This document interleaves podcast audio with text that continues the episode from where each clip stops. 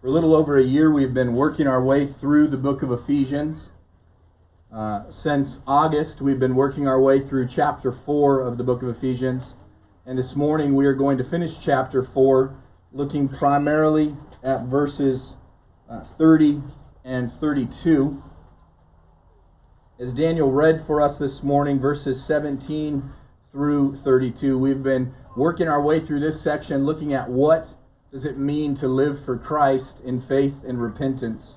And I just want to remind you of maybe some basic things that we learned from the book of Ephesians as we begin to close off uh, Ephesians chapter 4. So if you need a handout or if you need a Bible this morning, if you just want to raise your hand, one of the men are more than happy to give you that. Uh, so we're going to be in Ephesians chapter 4. If you need a Bible to be there with us, feel free to raise your hand, and that is yours to keep. If you would like a handout so you can see the other passages that I reference, uh, they're more than happy to hand that out also. And so in Ephesians chapter 4, uh, we see what it is to be called to live for Christ. And the book of Ephesians answers many questions for us. It gives us much wisdom, but two questions you could be thinking about, particularly if you are, uh, well, for everyone, but let me address the children joining us this morning. There are two essential questions for life How can I be saved? And how must I live if I am saved? Now, whether you are 3 or 40 or 50 or 60 or 70 or 80, or if you're like Abraham and you already got a foot in the grave, these are the most important questions of your life. How can I be saved? And how must I live if I am saved? And the book of Ephesians addresses these two very important questions as the whole of Scripture does. So, this morning, as we look at how to live in faith and repentance, motivated by relationship and redemption, we have to remember first the relationship that has been proclaimed throughout Ephesians. That your hope is completely and fully in Christ. And so you are called in Christ, that is how you are saved, and you walk in Christ by faith and repentance. That is how you must live if you are saved. The calling of Christ is how you are saved, and a life of faith and repentance is how you must live if you are saved. It's important that we state it that way. You don't live by faith and repentance to be saved. You are saved by the calling of Christ. But if you are called by Christ, you must live in faith and repentance. And Ephesians chapter 1 through 3 declares this of the calling of Christ, salvation in Christ, and then in Ephesians chapter 4, we saw the beginning of how you must live in Christ. So look with me just at a few places in Ephesians. Ephesians chapter 1, verses 3 and 4. It's been many, many months since we have been there. I encourage you to read it, it's available to you all the time. But Ephesians chapter 1, verses 3 and 4, it says, Blessed be the God and Father of our Lord Jesus Christ, who has blessed us in Christ with every spiritual blessing in the heavenly places, even as he chose us in him before the foundation of the world, that we should be holy and blameless before him. Just in that little sentence, we have an amazing statement about who God is, how he has saved us, and what our salvation is for. Blessed or praise be or glory be to God. Let us praise him. He is the one that is praiseworthy. This is not a proclamation that you must praise him. This is a proclamation of praise. You, whether you praise him or not, Jesus said, even the rocks will cry out. God is blessed. And so this is a statement of his blessedness and then a declaration of how we know he is blessed. Blessed be the God and Father of our Lord Jesus Christ, who has blessed us. That he has chosen to bless us. He has chosen to give grace to us. How has he done so? In Christ with every spiritual blessing. He has blessed us in ways that are not visible. We are blessed in many ways that are visible, but we praise God for those things that He has blessed us in that are not visible. Spiritual blessings, blessings of transformation and change, which He will get into. And He says how He did this, even as He chose us. He chose us. How did He choose us? In Him, in Christ. He didn't choose us for us, which Ephesians will continue to get to. He chose us in Christ, what Christ has done. And when did he do this? Before the foundation of the world. He did this before anything was laid. He did this before he spoke and said, Let there be light, let there be darkness, let there be sun, let there be moon. He didn't say, Let there be darkness, darkness. Anyway, so let there be animals, let there be creation, let all of these things be. And he spoke them into existence. And here we have proclaimed, before he did that, he purposed and planned salvation. Before the foundation of the world, this was always accomplished in God's mind. And why did he accomplish it? That's what the word that means, that we should be holy and blameless before him. He has accomplished this for a purpose to cleanse or beautify his bride, as Ephesians 5 will call us. That he would make us holy and blameless. He didn't call us because we were holy and blameless. He called us in Christ, who is holy and blameless, and he called us in Christ that we would be made holy and blameless in him. And Christian, that means for you, your life is not about your current earthly blessings. Your salvation is not about what God has planned for you here. You have been called by Christ to heavenly blessings. You have been called by Christ and changed to be something that will be before Him holy and blameless. And that's continued in Ephesians chapter 1 and verse 11. It says, In Christ, we have an inheritance. We have something we are waiting for. We've been predestined according to the purpose of Him who works all things to the counsel of His will, so that we, who were the first to hope in Christ, might be to the praise of his glory. In him you also, when you heard the word of truth, the gospel of your salvation, and believed in him, were sealed with the promised Holy Spirit, who is the guarantee of our inheritance until we acquire possession of it to the praise of his glory. Notice the repeated statements that this is all for God's glory. Notice the repeated statements that this is all according to his purpose and his plan this is what He does. This is what He is accomplishing in you. And notice the blessing in which He accomplishes that your hope in Christ means for you a future eternity, a future inheritance. And also notice the means by which He chose to accomplish this.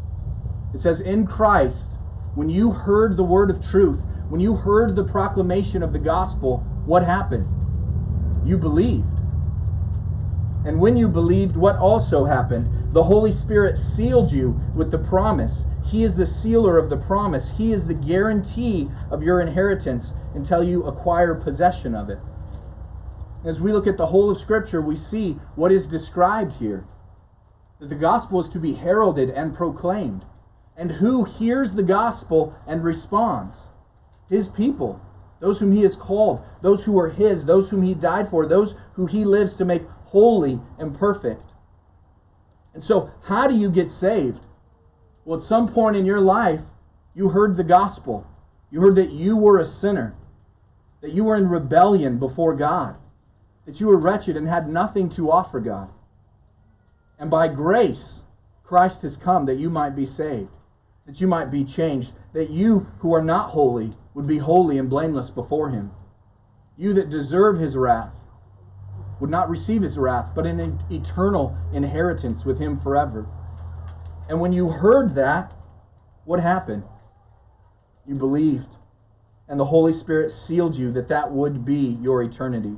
What we learned from Ephesians chapter 1 is that the grace of God in salvation is it is completely dependent upon him. He is the one who saves. It is proclaimed again and again through Ephesians 1 what he has done that you might be saved. It's not about what you've done. There's only one statement in this section that says what you've done, and what you've done is when you heard the gospel, you believed. But why did you believe? Because all he has accomplished. To his grace and his glory and his praise, not something in you. In Ephesians chapter 2, then, we have the clarity of that. Because you might read that and argue and say, uh, it seems like, though, if I believed, I, I probably had something in me that was good and wanted that. God probably planned and purposed for me because there's something within me that He wants or needs. There's a little something in me that He had a plan for. And Ephesians 2 makes it very clear that is not the case. You were not living in such a way that God had some plan He needed you for. You were living in rebellion to Him. That's why Ephesians 2 starts with the declaration, and you. So after he's proclaimed what he's done to save you, now he's proclaiming, what is your part in this? What role have you played? He says, And you were dead in the trespasses and sins in which you once walked. You were following the course of the world. You were following the prince of the power of the air, the spirit that's now at work in the sons of disobedience, among whom we all once lived in the passions of our flesh, carrying out the desires of the body and the mind, and by nature are children of wrath, like the rest of mankind. You're far worse than someone waiting for an ambulance to come.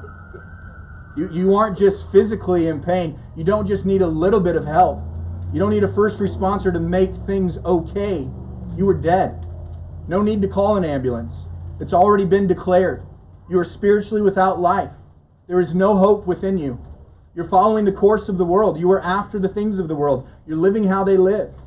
You have believed and bought into and continued in the lies of Satan from the garden in the beginning, the prince of the power of the air there was nothing you could do. You were by nature, by birth, a child of wrath, like the rest of mankind. There are not two groups of people described here. There are all people described. There are none who are not described by those who were dead in their sin and trespasses. The difference is, Christian, this description is for who you were, what you belonged to before Christ called you. Notice this description for your life is written in the past tense. This description for your life is written about who you once were. And something changed, something dramatic. And that declaration is in Ephesians chapter 2, verse 4. There's an amazing contrast. This is who you once were, but what has happened? But God. Not you, God, but God, being rich in mercy, who has an abundance of wealth to give both pity and pardon to his people. He sees your helpless state. Yes, you are weak, and he has pity upon you.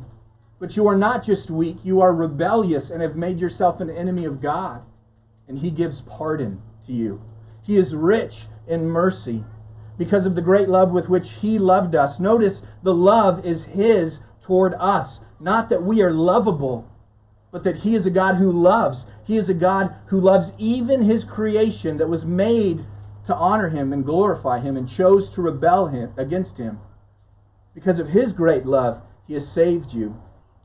And there, there's a great statement in verse 5 that clarifies, because again, you might hear, because of the great love with which he loved us, I'm lovable. And he says, No.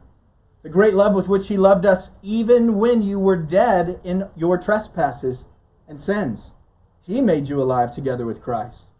So you are loved in Christ. Not because you were loved that you might bring something to Christ. He loves you and has brought you to Christ. That now you live for the glory of God. Because of His grace.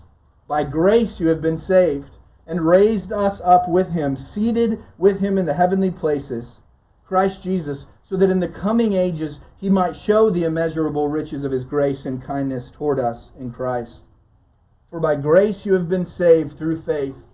This is not your own doing.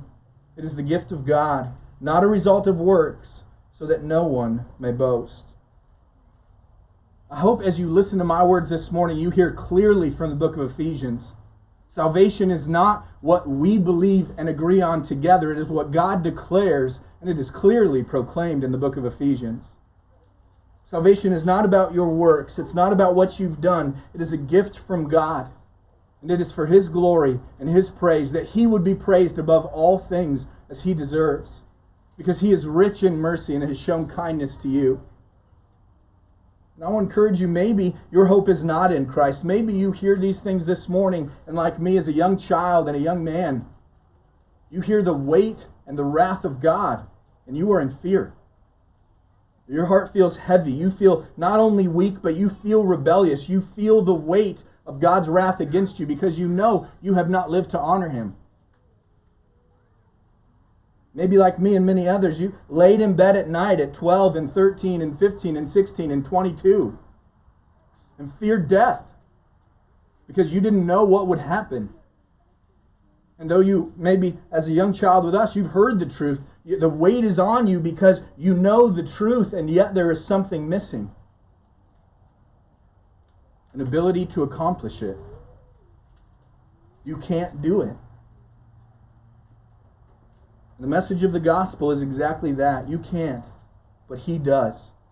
It is the gift of God, the grace of God. And so you trust in that truth. You rest your dependence in Him. You live completely dependent upon Him because He saves, because He is merciful. You rest on His character because you are called not in what you are going to accomplish, but what He has accomplished and His plan to accomplish in you. And the plan to accomplish in you is that you would be holy and blameless before Him. It's why in Ephesians chapter 4 there is then a shift. He says, Therefore, I, therefore, Paul, a prisoner of the Lord, urge you to walk in a manner worthy of the calling to which you have been called. I urge you to walk in a way that is worthy of this calling, a calling completely done by Him, a calling that costs you nothing, a calling completely given to you in grace, a calling completely His that has removed guilt from you, has removed sin from you, has made it that you are not dead in your sins and trespasses following the course of the world, but you once were, and now you are His, abundantly loved and given mercy and grace, and therefore how ought you to live? to his praise and glory, to see him accomplish what he has promised. You're not to resist it. You are to dive into the truth that he has promised that you will be holy and blameless because of him. You're to trust in him. You're to depend on him. You are to rest in him. You don't look at your life and say, What can I do to surprise God? What plans can I make that will God will just be like, Whoa, I did not expect that. Those people are good. Man, that was awesome. I just love the way they surprised me. That's why I saved them. No. No, he's a good father. He has laid out the plan, and better than a father, he knows all, and he has given you commands. He has given clarity. He said, This is what it means to be holy and blameless. In Ephesians 5, we will start that we are to live as imitators of God. But in Ephesians 4, he proclaims, Because this is how you were called, completely by God's grace, completely by his faithfulness, completely transformed by his work. How, how ought you to live? To be completely conformed to his will. This is the manner in which he called you, and therefore this is the manner in which you should live.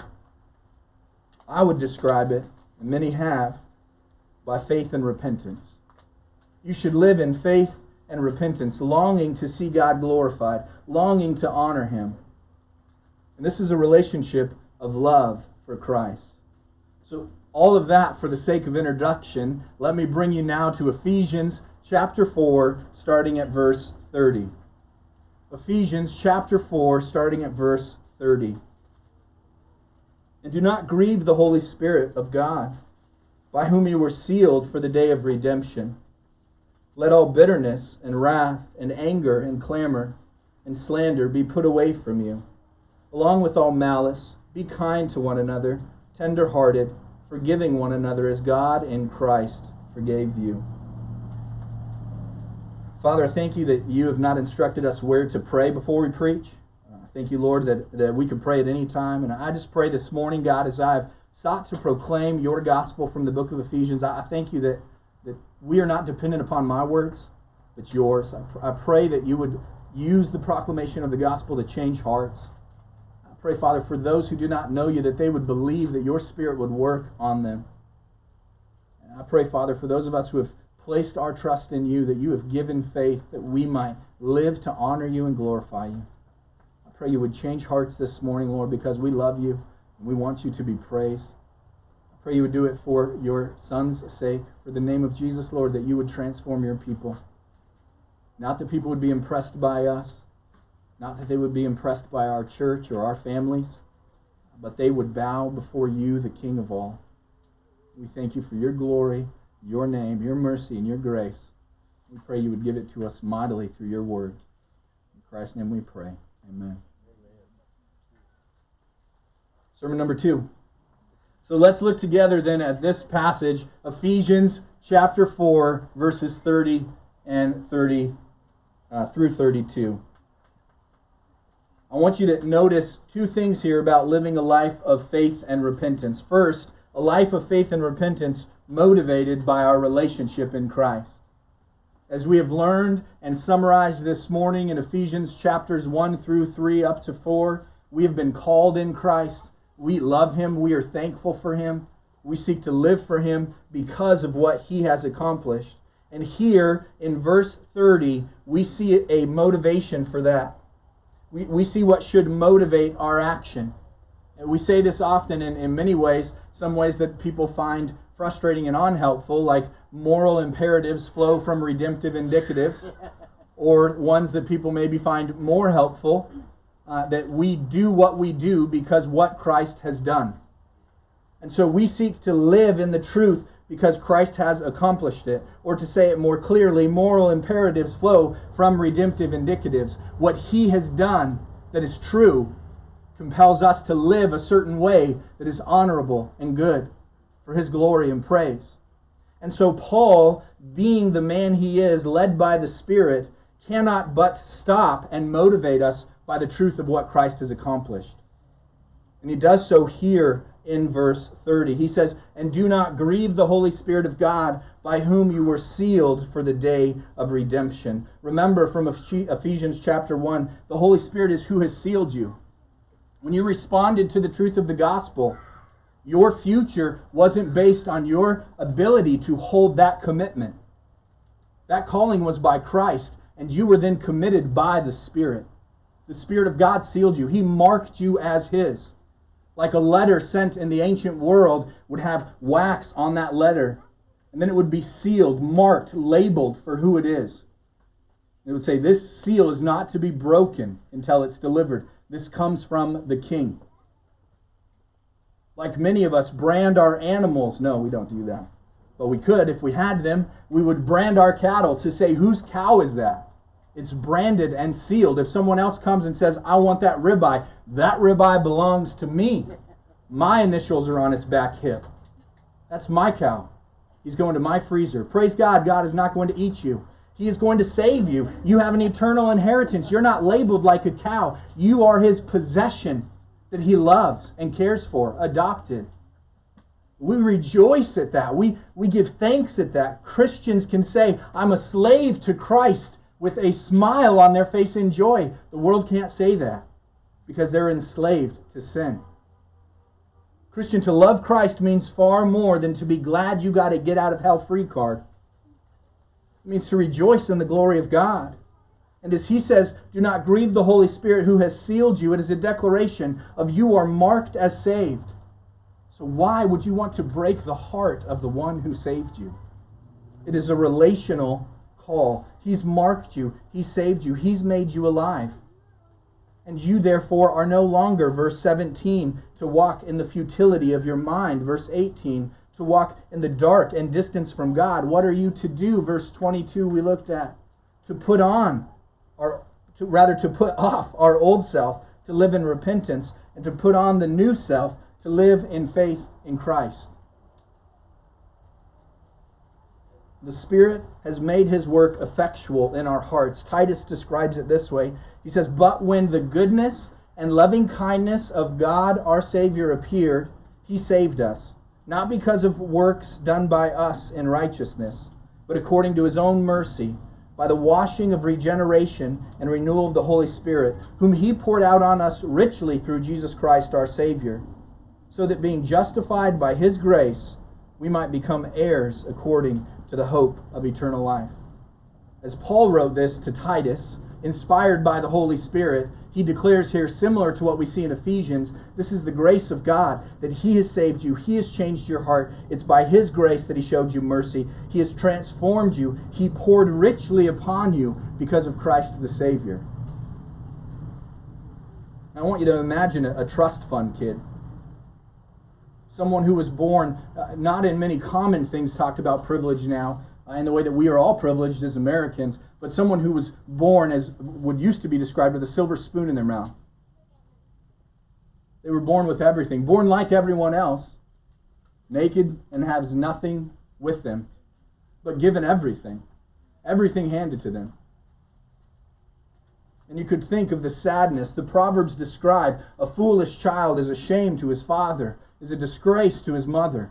It brings them pain and agony. Maybe you remember these conversations as a kid when your dad would say something like, I'm not mad at you, I'm just disappointed. And your heart would go, Oh, I wish you were just mad. I wish you were just angry so I could think, You're so mean. Rather than knowing you love me and what I've done has broken your heart. What I've done is not according to your plan. It has not recognized the blessings. It's like a trust fund kid that squanders his inheritance. It doesn't take what his father has given him and use it for his father's glory, but takes it and goes, Yeah, my dad's just going to keep giving it to me. That's his job. That's what he does. That is not a heart that loves their father. That's a heart that uses their father. That's a heart that is joyful that their father did something for them so that they could squander it. And Christian, though you were given it like a trust fund kid, though it's nothing you earned, you love your Father. That is the mark of being a Christian, a heart transformed that longs to obey Him. And yet you know that at many times your life has lived in a way that would dishonor Him, that doesn't glorify Him.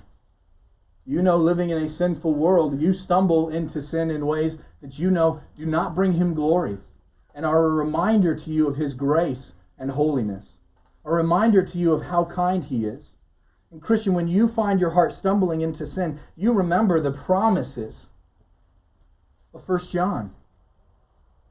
That he is he is good and faithful and just to forgive us and to cleanse us of all unrighteousness. If we confess our sin, he is faithful and just to forgive us and to cleanse us from all unrighteousness. But when your heart tells you, Jesus has already saved me, Christ has already done it, it's all free grace. When the lies of Satan come to your mind and you think, I can live this way, I can steal, I can fester in anger, I can lie, I can speak to destroy people rather than build them up. When your heart compels you that you ought to live this way because God has forgiven you, don't comfort yourself with He is faithful and just to forgive you of your sin. So just do it and then confess later. That's a false comfort. Compel yourself that you do not want to grieve the Holy Spirit of God who He has placed in you, where sin does not belong. That He is yours and you are His. That you love Him.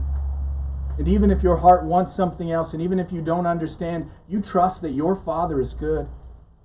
And you are going to live compelled to what He has commanded, what He has said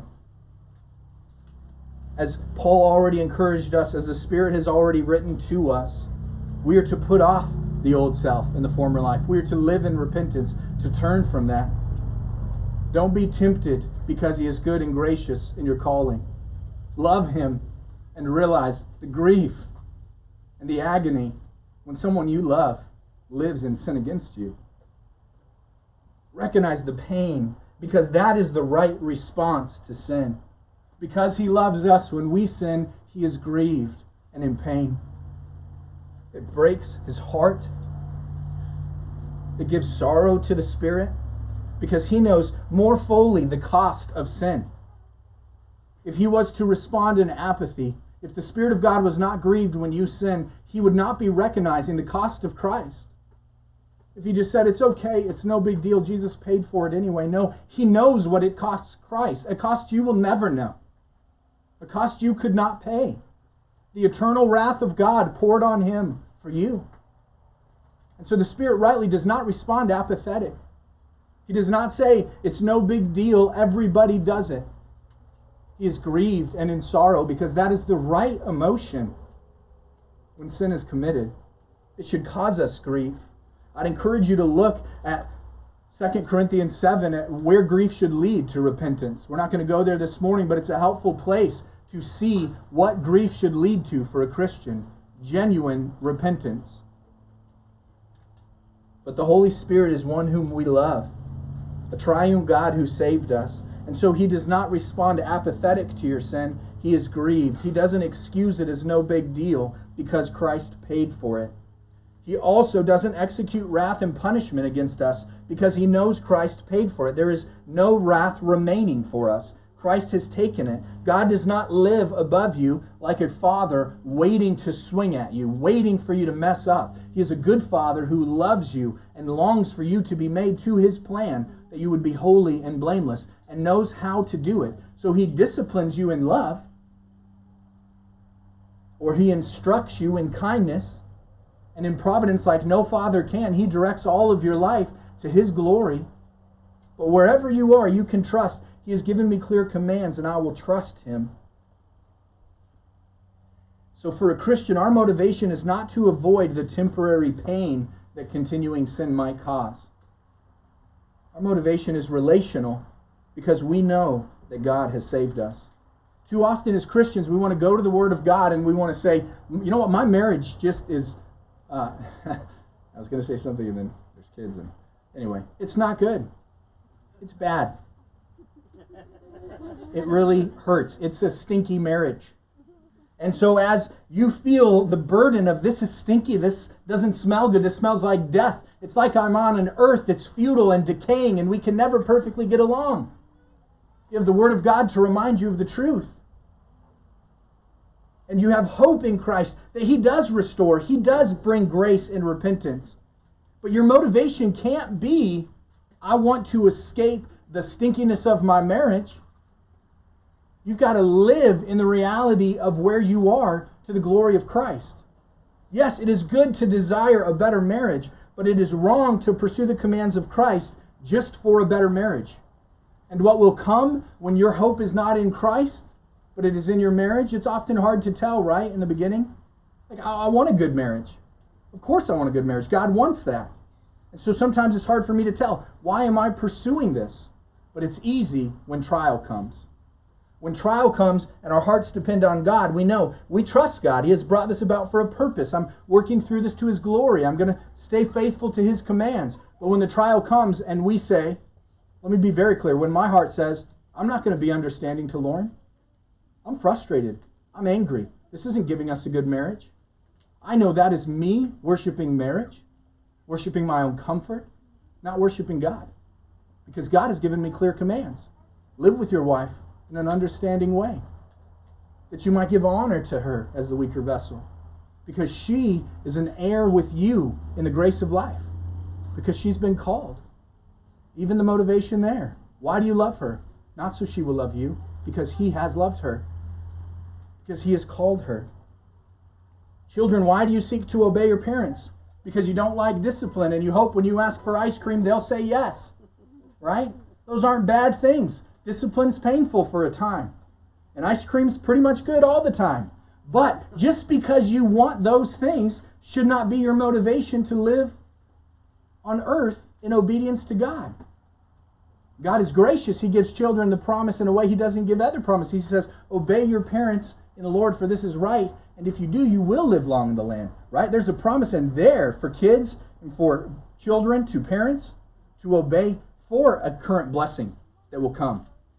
But the ultimate glory in that is that you would learn the authority of God, that you would learn to rest under Christ, that you would long to obey your parents because you know that God is a good authority.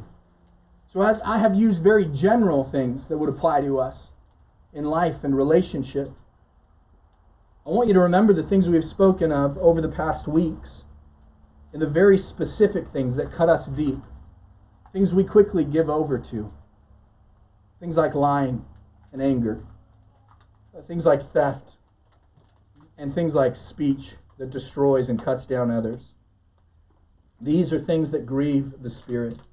And let our motivation not alone be what we get out of obeying God, but let our motivation be to obey God because he has given us everything in Christ. Let us live to love him, not grieve the Spirit. For the sure hope of your inheritance is in him. He says, And do not grieve the Holy Spirit by whom you were sealed for the day of redemption. When you are not purposed to be made holy and blameless, but you are officially made holy and blameless before him in love. When forever you will live not as one that is being brought to holiness and blamelessness by the cost of Christ and the love of God and the work of the Spirit. Not one who is just justified because you have been saved by him. Not one who's just sanctified because you're his. He is making that more and more of a reality in your life. But you are one who will be glorified. No longer no sin, no longer no tears. You will be unfading, imperishable, forever his in the glory of Christ. And the Spirit is the one who has marked you for that. So as He is bringing you there, do not resist Him, do not ignore Him, do not rebel against Him, but rest in Him because you are waiting to be not just knowing that you will be holy and blameless, but to forever be holy and blameless before Him. The motivation is relational because He has loved us. And as a result, we love Him. He first loved us, but because He has loved us, we love Him. We have a sure and steady hope in the Spirit of God that we were sealed for a future day, a day of, re- a day of redemption. And so, therefore, we live then a life of faith and repentance motivated by our redemption in Christ. We live motivated in the redemption of Christ, no longer wanting to be given to sin. And I want you to listen to the sins that He says bitterness, wrath, anger, clamor, and slander, along with malice. These are sins that we, as American Christians, I think often count as light.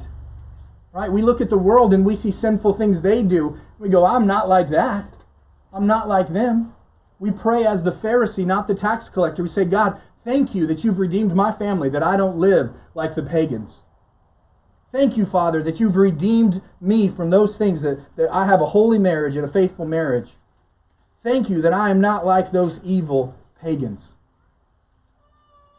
Rather than recognizing the commands of God reveal our heart in ways we don't even understand, things are going to come up, things like bitterness. It is often hard to tell, but bitterness is a constant and remaining animosity towards someone else. You know what your face looks like when you eat something bitter, right? It's, it's one of the joys of giving sour or bitter food to a new baby because they don't know. They see a lemon and maybe they've previously had an orange and they think that's great. I remember a childhood neighbor coming up to my dad when uh, I was little and he was cutting an onion and she thought it was an apple and said, Can I have a slice of the apple? And he gave her a slice. And she took a bite and realized that is not an apple. That's what Satan does to you. He lets you live in something thinking it feels like, it looks like, it kind of seems like this, and then you realize this is bitter. I've been letting my heart wander in places that it should not. When your heart comes there, you make the face, right? You, that's not where I want to be. I need to deal with my heart when it has wandered. Wrath, or the desire to use all of your energy, all of your effort to bring punishment towards someone else a desire or the action of expressing all the power you have to express displeasure towards someone else. That's man's ability in wrath. Anger, a feeling of severe dislike or hatred. Clamor, to cry out loudly against one another. To make known, right? To vent, to slander, to speak in ways that are harming or injuring someone else's reputation. Rather than loving them and caring for them, to call them to repentance. You just communicate their flaws to everyone else. Oh, you do it in the name of prayer. Oh, please pray for my husband. Let me give you a list of why. Oh, please pray for my wife. Oh, you don't understand the woman as God has given me. Please pray for my evil children. No. Oh, please, please pray for my neighbor. He's so hard. This is why, and this is why, and this is why. Why not hold back your tongue? Rather than slander their reputation, why don't you ask for prayer and the grace of God in what you have been commanded? Please pray for me to be faithful, to live in an understanding way, and to love my wife no matter where my heart's at. Uh, please pray for me to submit to my husband, to respect him, to love my children no matter where my heart's at. Please pray for me to do all I can to live in peace with my neighbor no matter what he does. These aren't things, these are things that I've planned and purposed, written in my notes, tried to write into my heart. Jake, when you're here, pray that God would help you. Don't pray, pray to slander those you love, those who God has given you to love. To do so is to live in the last malice. a mean spirited feeling or action towards someone else. To have a spirit that does not want their good. And I want you to notice something. I put it in the statement for this section. It's put it away, y'all, living in repentance together. The yous here are all plural. You're called to be part of a community of God's people living to put this to death. We're not called, you go do this on your own, and then you come gather at church in your Sunday clothes with your Sunday attitude so that they think you're a super great Christian. No, we live in the truth of the gospel together that we are going to fail in sin and we need one another to help us repent and resist bitterness and wrath and anger and clamor. It's why he says, In him y'all were also called when you all heard the word of truth and the gospel of y'all's salvation, believed in him and you were sealed with the promised Holy Spirit, who's the guarantee of each and every one of us, all of our repentant our, our inheritance, until we acquire possession of it to the praise and glory of God. It's why he says, Let bitterness and wrath and anger and clamor and slander be put away from y'all. Along with all malice, be kind to one another, tender hearted, forgiving one another, as God in Christ forgave y'all. There's a plural you. A plural you that we often ignore and is littered throughout Scripture. We don't pursue repentance in Christ alone. You are grieving the Spirit if you think you are going to do this without the help that He has promised and He has purchased for you in Christ. You were not saved alone.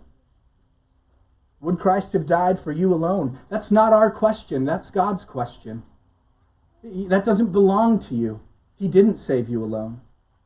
You are His, and He's called you with others, that you might live in a community that becomes less and less like bitterness and wrath and anger and clamor and slander, because we're putting that away from all of us, along with malice. And a community then that is kind to one another, tender hearted, forgiving one another, as God in Christ forgave you. Notice the commands of living in faith as those forgiven together. You are not commanded just to put off, but in grace you are commanded to put something on because what's going to happen around you? We are con- going to continue to fail to put off bitterness, to put off anger, to put off slander. We are going to continue to fail to live as holy and blameless and perfect. And we are going to continue to help one another, to point one another back to the glory of Christ. Motivated by what? He forgave you. As God in Christ forgave you. It is rooted in his calling, rooted in what he has accomplished. It's why Paul says, Walk in a manner worthy of your calling. Why ought you to be humble and gentle and forgiving? Because God has been gracious and humble to you. He called you in grace and humility. And so you are commanded here. What are you to be? To be kind to one another, tender hearted, forgiving one another as God in Christ forgave you. Kind, you are to be intent on the good of the other, making benefit to them. You are to put effort into the benefit of others. That is kindness. That is the kind of kindness that God has shown you. At the cost of Christ, He has been kind to you. He's kind to the whole world. As they rebel against Him, He continues to make the sun shine. So much more so in Menifee than other places, he is gracious to us that the sun shines, that the stars come out, that the world continues, that there is food and there is blessing in life. He is kind to us. You are to be tender hearted, not kind in bitterness, not kind in why do I have to keep being kind to these people? They don't appreciate my kindness. No, the opposite of wrath and anger and malice toward others is tenderheartedness, to be quick to compassion for them, sympathetic for them, affectionate toward them, longing for their good. Living in Christ for his promises means looking at others of what Christ is seeking to accomplish in them, not what they are currently annoying you in. Be tender hearted. Look to them with the grace of Christ. Know that He has a plan for His people to be holy and blameless. Be one who in kindness and longing is tender-hearted and compassionate towards other. That doesn't mean you never rebuke one another. It doesn't mean you don't point out sin to one another, but it does mean you don't slander them and you don't clamor at them. You don't shout at them and yell at them about how they need to change. And don't they know what Christ has commanded? So many times if we could just stop in those moments and think about what Christ has commanded us as we're yelling at someone else what Christ has commanded them if we could humble our hearts to be tenderhearted and compassionate, if we could remember how Christ has forgiven us in tenderness and compassion, that He loved us not when we made ourselves alive, when we were dead in our sins, He, because of His love and mercy, made us alive in Christ. He loved us when we were not lovable. Christian, how will you have the motivation to love the unlovable? Because you know you have been loved by God when you were unlovable. You have been forgiven in Christ. And therefore, we are commanded to forgive one another. As you hear this this morning, Christian, this is where I don't want your heart to go. You know what? Bitterness and wrath and anger and clamor and slander. Eh, I think of, I know a whole bunch of people who function that way. I can't believe those people. What kind of Christians are they? Why would they do that? You know who really needs to hear this message? As I often encourage you, you. That's why God in Providence brought you here. That's why He sat you here. That's why He wrote it. That's why this is here, because you need it. I know you have many problems in your life right now. You have many things in your life that bring you frustration, many decisions you're trying to make, many actions on earth that is a temporary place and a perishing place that you have right responsibility to say, I've got to think about what's right to do here, Jake. I just need practical help. Listen to the Word of God. What is practical for you is to fight with your heart that you would not be bitter, that you would not have wrath, that you would not be a person of anger or clamor, that you would not slander others, that you would not live in malice, uh, just a evil, mean spirit toward others. But you would be one who puts that away whatever trials God has before you, that you would be kind to others, that you would look for their benefit in proclaiming the truth of the gospel, making it known, that you would do so in compassion, tender-heartedness, a desire for their good, a want for them to have what God has promised for his people, that you would make the gospel clear. And you do not do so expecting that everyone is going to conform to your words. You do so knowing that everyone will stand before the judgment seat of God, and He is conforming those He loves in Christ, not by their righteousness, but by His forgiveness. That He has forgiven them, that we are to forgive one another as God in Christ forgave you. And so I want to encourage y'all to live in faith, to live in the hope of Christ, to recognize this is a community event if there are places in your heart that you've been grieving the Spirit, if there are ways you have been living that you know cause grief to God, I want to encourage you to confess to one another. I know many of you are faithful to do that. Many of you function in regular confession and repentance. Many of you live your life not every day trying to find what's evil in you, but every day finding that there is evil in you and seeking to root it out by confessing to others to say that God is good and gracious because you don't live for the evil of the world, you live longing for the holiness of Christ. And so, as you see evil, how do you root that out of your life? You commit in Christ to live for Him. And that means confession. Confess your sins one to another that you may be healed. Confess your sins because He is faithful and just to forgive you your sins and to cleanse y'all from unrighteousness. And you seek to live in faith to be kind, to encourage one another, to live in repentance, to know I'm not going to do that anymore, to even tell someone, you know what, my heart is prone to be malicious, to have evil intent. I'm not a very tender hearted person outside of Christ, but I trust Him. And I have seen an example in you of tender heartedness. You love people in a way that it doesn't work in my heart. That person is probably gifted in mercy. And they are gifted not so that they can function in mercy and you can continue being a jerk. They're gifted in mercy that you might have an example of what it looks like to be like Christ. And so you pursue them and you say, What does it mean to be tender-hearted? Can you help me? How do you live in forgiveness of others? How are you so kind to others? And they will tell you it's because what Christ has done, and they will help you to follow them as they follow Christ. Christian, I want to encourage you to walk worthy of your calling. And that means walking together. Walking together not for our benefit, not for social reasons, not just for the things we want in earth, but for the glory of Christ. That his name would be praised as it will be, but it would be praised now with our voices and in our lives. Let me pray that God would be so gracious to do so, and then together we will be reminded through communion that he has done so in Christ. Father, thank you that you are God who is good and faithful.